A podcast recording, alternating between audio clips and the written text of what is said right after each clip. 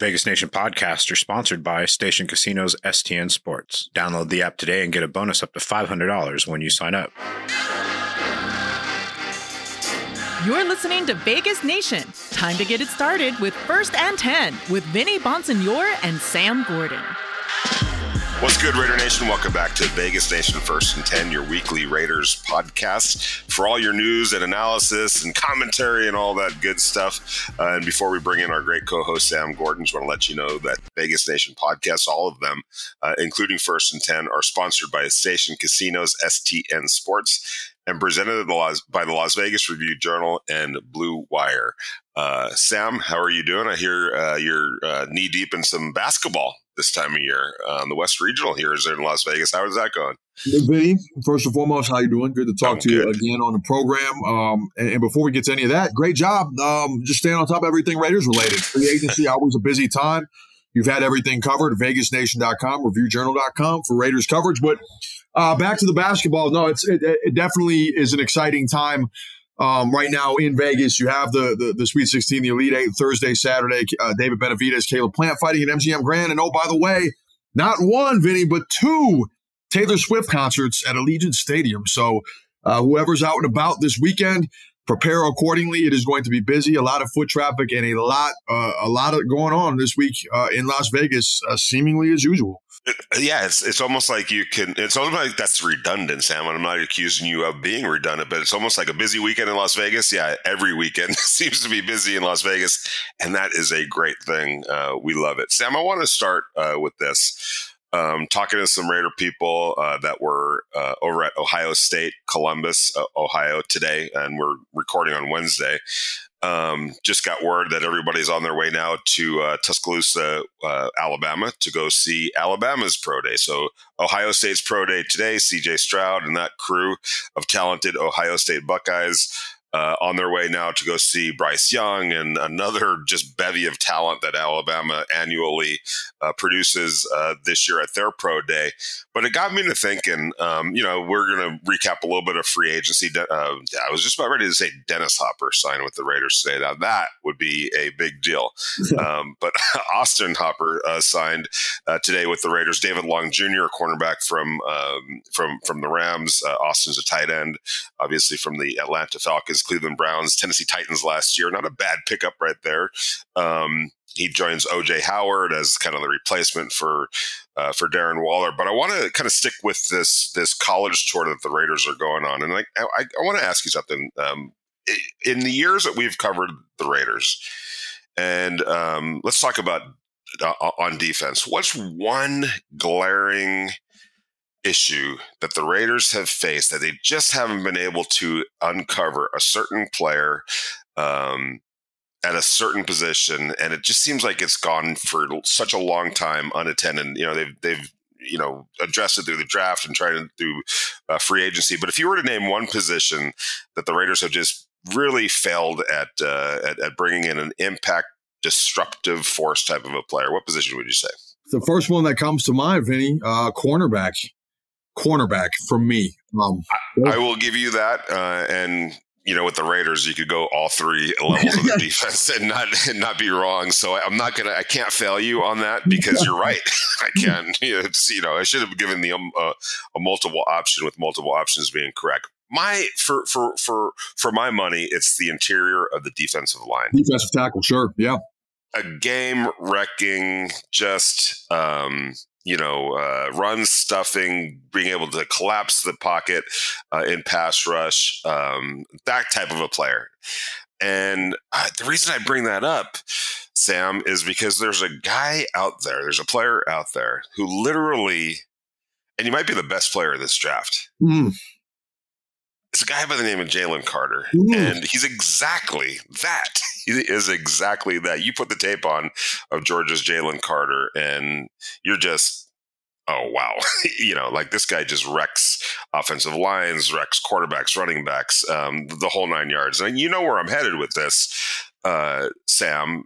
This is a guy that a month ago was being considered possibly as the top pick in the entire draft. We know that there's, you know, the issue with the street racing. It didn't directly lead to the death of a teammate and a staffer at the University of Georgia, but you know, he was there and, you know, doing something that he shouldn't have been doing. Had to be sent home from the scouting combine in Indianapolis to take care of the legal issues that arose from that.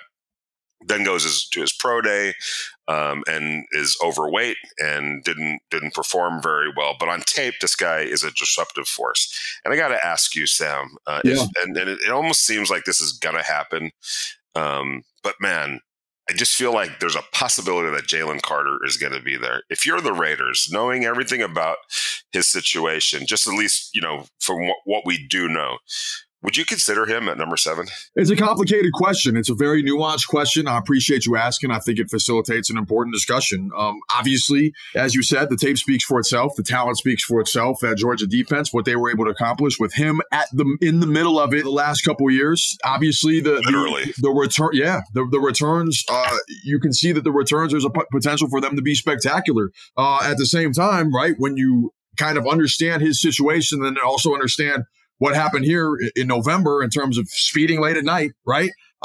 It's I think with this market and with this particular city in particular, you have to consider that. Now, at the same time, Jalen Carter's 21 years old, this or 22, whatever he is. There's a world in which he gets everything figured out, and he matures from this and learns from this and understands you got to make better choices. Not just when you're in the NFL in general, period. And that there's a world in which this is it.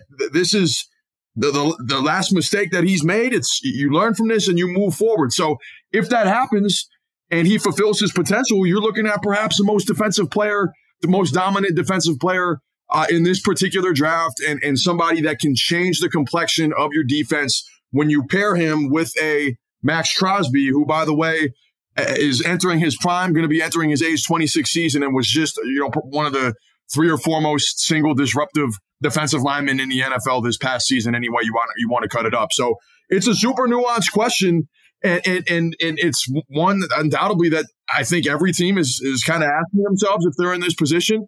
But there's no doubt about it. There's no question about it that the upside and the production and the possibilities.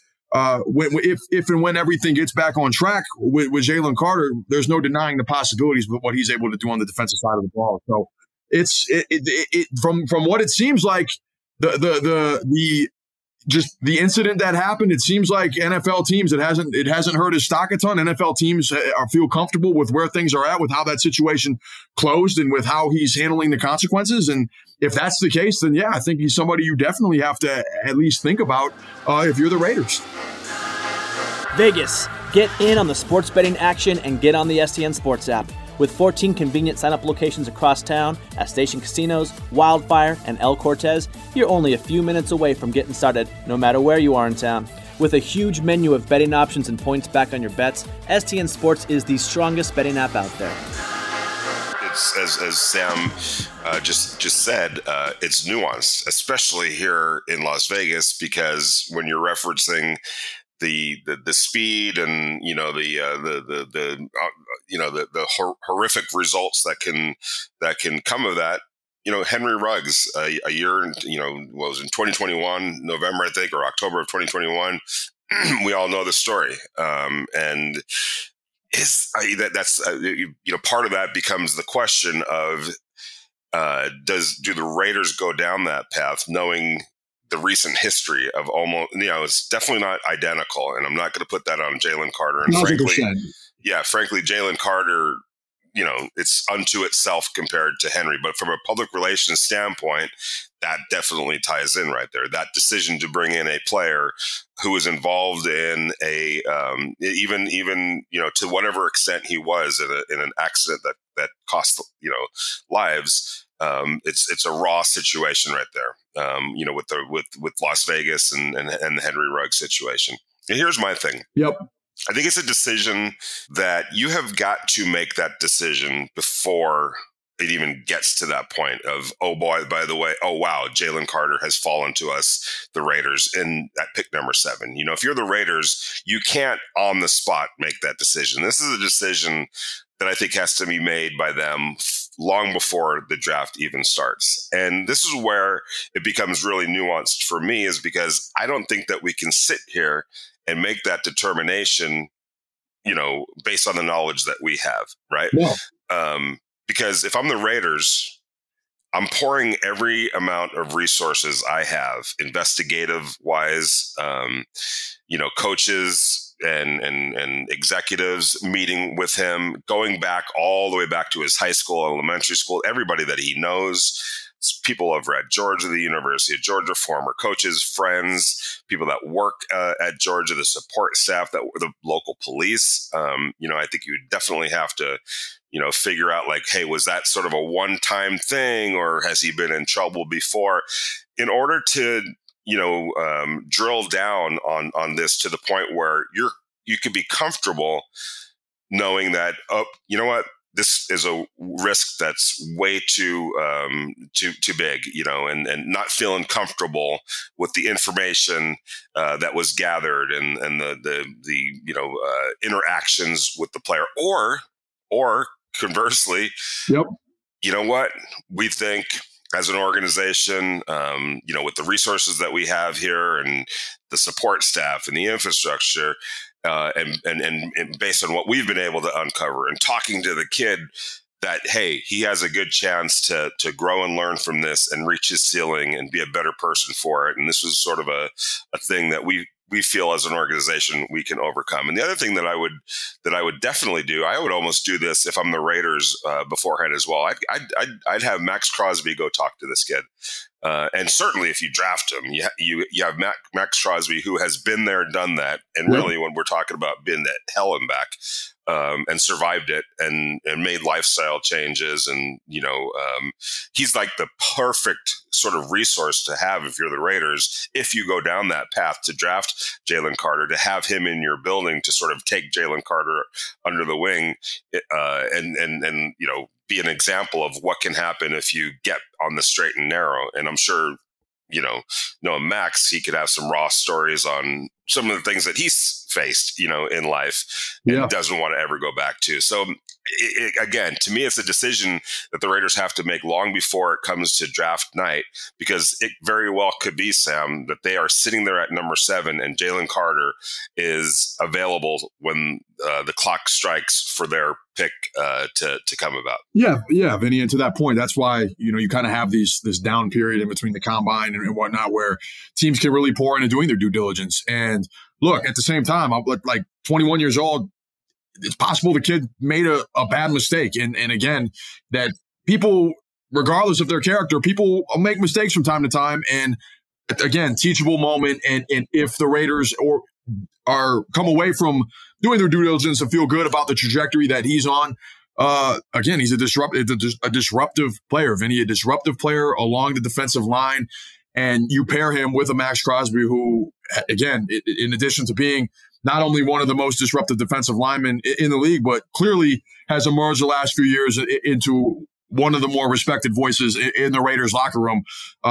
That's a potentially a dynamic duo that changes the complexion of your defense. We've long talked about on our show here the foundation of a good defense. And of course, everybody wants to be great at all three levels and have Pro Bowlers and be able to put together the 85 Bears. Like, that's the dream come true for every team. But if you could start in one spot, a lot of the times it's going to be up front, getting a pass rush, plugging up the run, even if it's a defensive tackle that isn't getting a high volume of sacks, opening things up for guys on the perimeter, opening things up for blitzers. And Jalen Carter is clearly a player who has shown the potential to do that, anchoring that Georgia defense the last couple of years. So it's again, an extremely nuanced situation, and it's I think wise for teams to get out in front of this now and to get a complete understanding of with who the player they're getting. I think before this, Vinny, the good sign is everything that you read or heard about Jalen Carter was excellent. Was that he is a, you know, a great young man, and again potentially just a mistake that he made. So we'll see what the Raiders and what other teams come to find out in the next couple of weeks. But with that being said, I mean, Mel Kiper still has him as number one prospect in the draft. If you can get the number one prospect or somebody that has that kind of upside at the number 7 slot, and don't have to give up draft picks, and it fills a need on the defense, then it's of course something you're going to have to consider.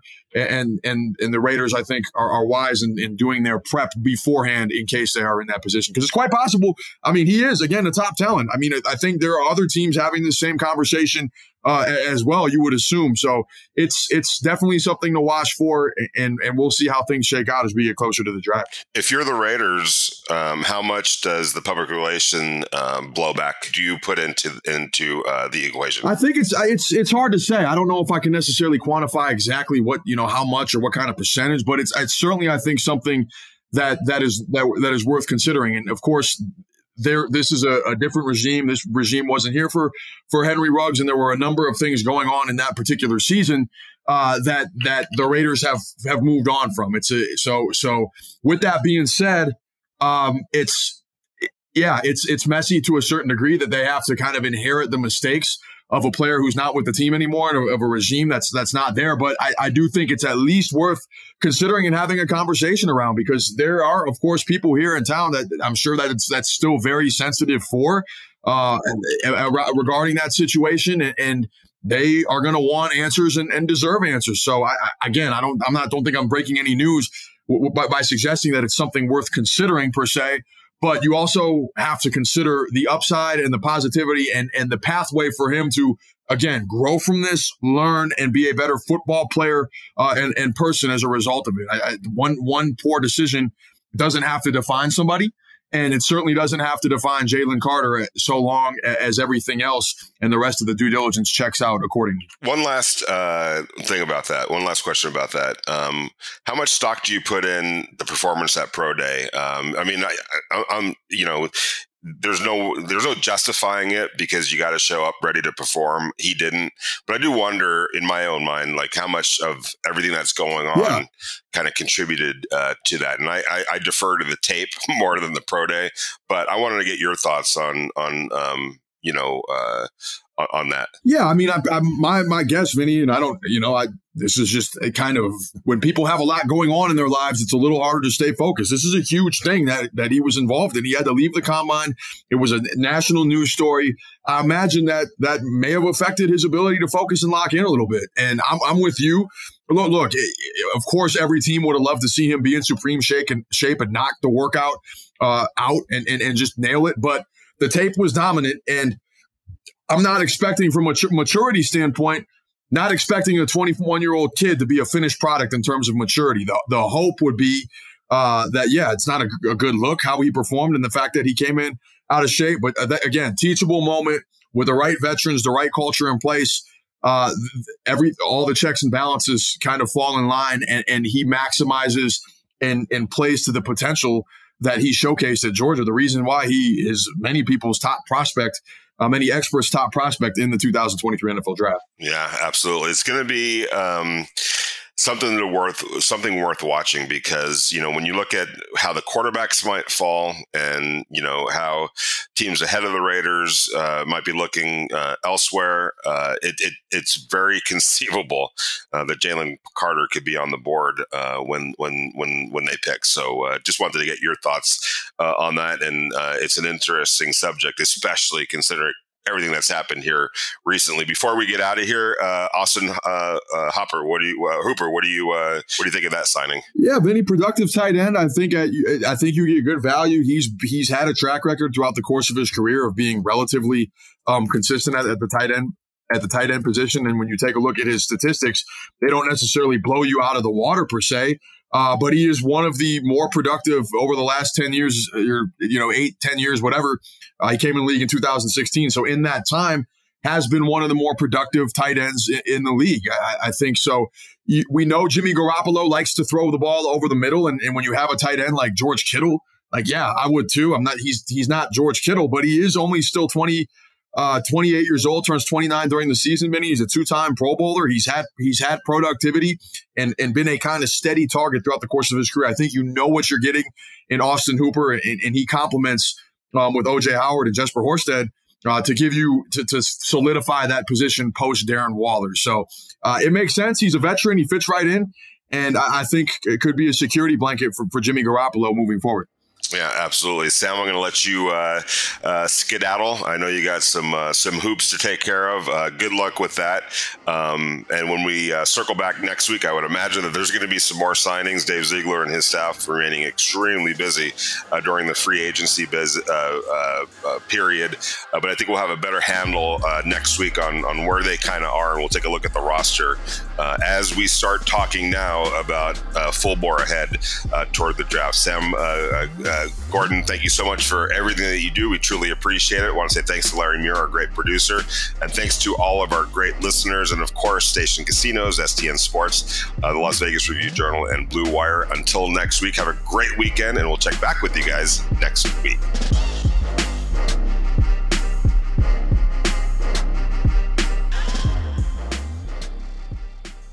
Vegas, get in on the sports betting action and get on the STN Sports app. With 14 convenient sign-up locations across town at Station Casinos, Wildfire, and El Cortez, you're only a few minutes away from getting started no matter where you are in town. With a huge menu of betting options and points back on your bets, STN Sports is the strongest betting app out there.